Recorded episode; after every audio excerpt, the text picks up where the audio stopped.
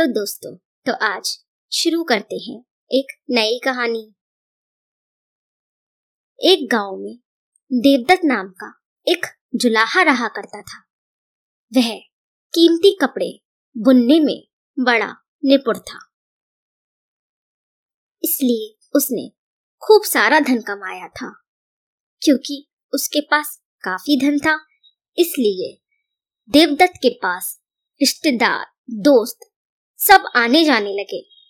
हर कोई देवदत्त की खूब प्रशंसा करता। जब भी कोई देवदत्त के घर आता, देवदत्त उसका बड़े अच्छे से आदर सत्कार करके उसे वापस भेजता। वह अपने मेहमान को इसी चीज की कोई कमी ना होने देता।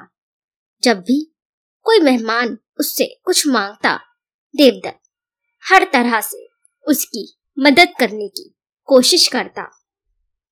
इस दानशीलता के कारण धीरे धीरे देवदत्त की सारी संपत्ति कपूर की भांति उड़ गई और उसके गरीबी के दिन आ गए।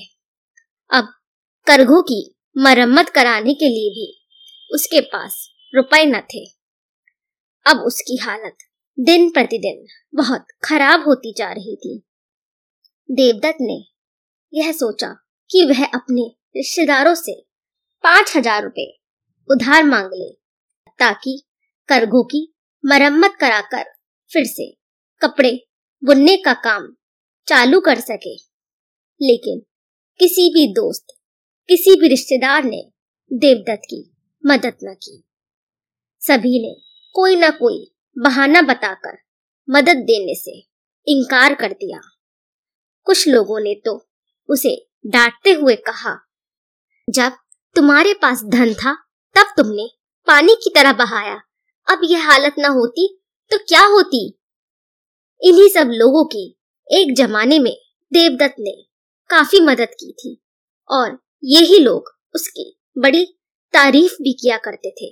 परंतु वक्त बदलने के साथ साथ रिश्तेदारों की नीयत भी बदल गई थी। देरी से ही सही देवदत्त अपना सबक सीख चुका था। अब कपड़े बुनने का काम देवदत्त के लिए करना संभव ना था, क्योंकि वह अपने करघों की मरम्मत करवा ही ना सकता था।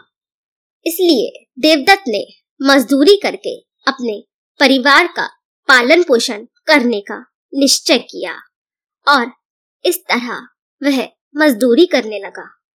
इतने में संयोग से गांव के जमींदार ने एक बहुत बड़ा तालाब खुदवाने का निश्चय किया। वहां पर दूर दूर से मजदूर बुलाए गए। एक कुदाल हाथ में लेकर देवदत्त भी वहां पहुंचा। जमींदार ने शायद जल्दी काम कराने के विचार से तालाब का काम शुरू होने से पहले मजदूरों से ऐसा कहा, भाइयों, तालाब को खोदने के स्थान पर धन के भंडार हो सकते हैं। सोने की मुद्राओं से भरी हांडी अगर किसी मजदूर की कुदाल से लग गई तो वह हांडी उसी मजदूर की संपत्ति मानी जाएगी। उस पर किसी और का कोई अधिकार ना होगा। इसलिए ना मालूम किस मजदूर की किस्मत कैसी है, कौन जाने। हो सकता है आप में से किसी की किस्मत आज खुल जाए। इसलिए सब लोग मन लगाकर काम करें। तालाब की जमीन में धन गड़ा होने की बात ने मजदूरों को खूब उत्साहित कर दिया। वे लोग खुदाई का काम बड़ी तेजी से करने लगे। इधर काम करते वक्त देवदत्त के मन में एक विचार मचलता ही रहा। उसने रात को घर लौटकर एक पुरानी हांडी में मिट्टी के बर्तन के कुछ टुकड़े भर दिए और उसके मुंह पर एक पिन चिपकाया। आधी रात के वक्त तालाब खुदने वाली जगह में वह पुरानी हांडी मिट्टी में गाड़ दी और चुपचाप वापस घर लौट आया। दूसरे दिन सुबह सुबह फिर सभी मजदूर काम पर आए। देवदत्त के थोड़ी देर तक खोदने के बाद उसका कुदाल उसी हांडी से जा लगा और खन्न की आवाज आई। बगल में काम करने वाले मजदूर सोने की हांडी चिल्लाते दौड़े आए। देवदत्त ने ऊपर की मिट्टी हटाकर हांडी निकाली। तब जमींदार ने कहा, वाह देवदत्त, तुम्हारी किस्मत का तो क्या ही कहना है। इसके साथ ही साथ सभी मजदूर चिल्लाने लगे, अरे देवदत्त, जरा हांडी तो खोलो, देखें भीतर क्या है। तब देवदत्त ने कहा, अभी नहीं, अभी इस धन की पूजा करनी है, अच्छा मुहूर्त देखकर इसे खोलना है और बड़ी दावत भी देनी है। तब जमींदार ने कहा, वाह देवदत्त, तुम्हारी पांचों उंगलियां घी में हैं, अब तुम मजदूरी क्यों करोगे, हांडी लेकर घर जाओ और मजे करो। तब देवदत्त हांडी सर पर रखकर कुदाल हाथ में लेकर घर लौट गया। दूसरे दिन देवदत्त फिर हाथ में कुदाल लेकर काम पर हाजिर हो गया। देवदत्त को देखकर जमींदार चकित हो गया और बोला, देवदत्त, तुम्हें तो काफी धन मिल चुका है, तुम्हारी गरीबी तो अब दूर हो गई है, फिर तुम यहाँ मजदूरी करने क्यों आए हो। जमींदार के साथ साथ बाकी मजदूरों को भी यही संदेह हुआ।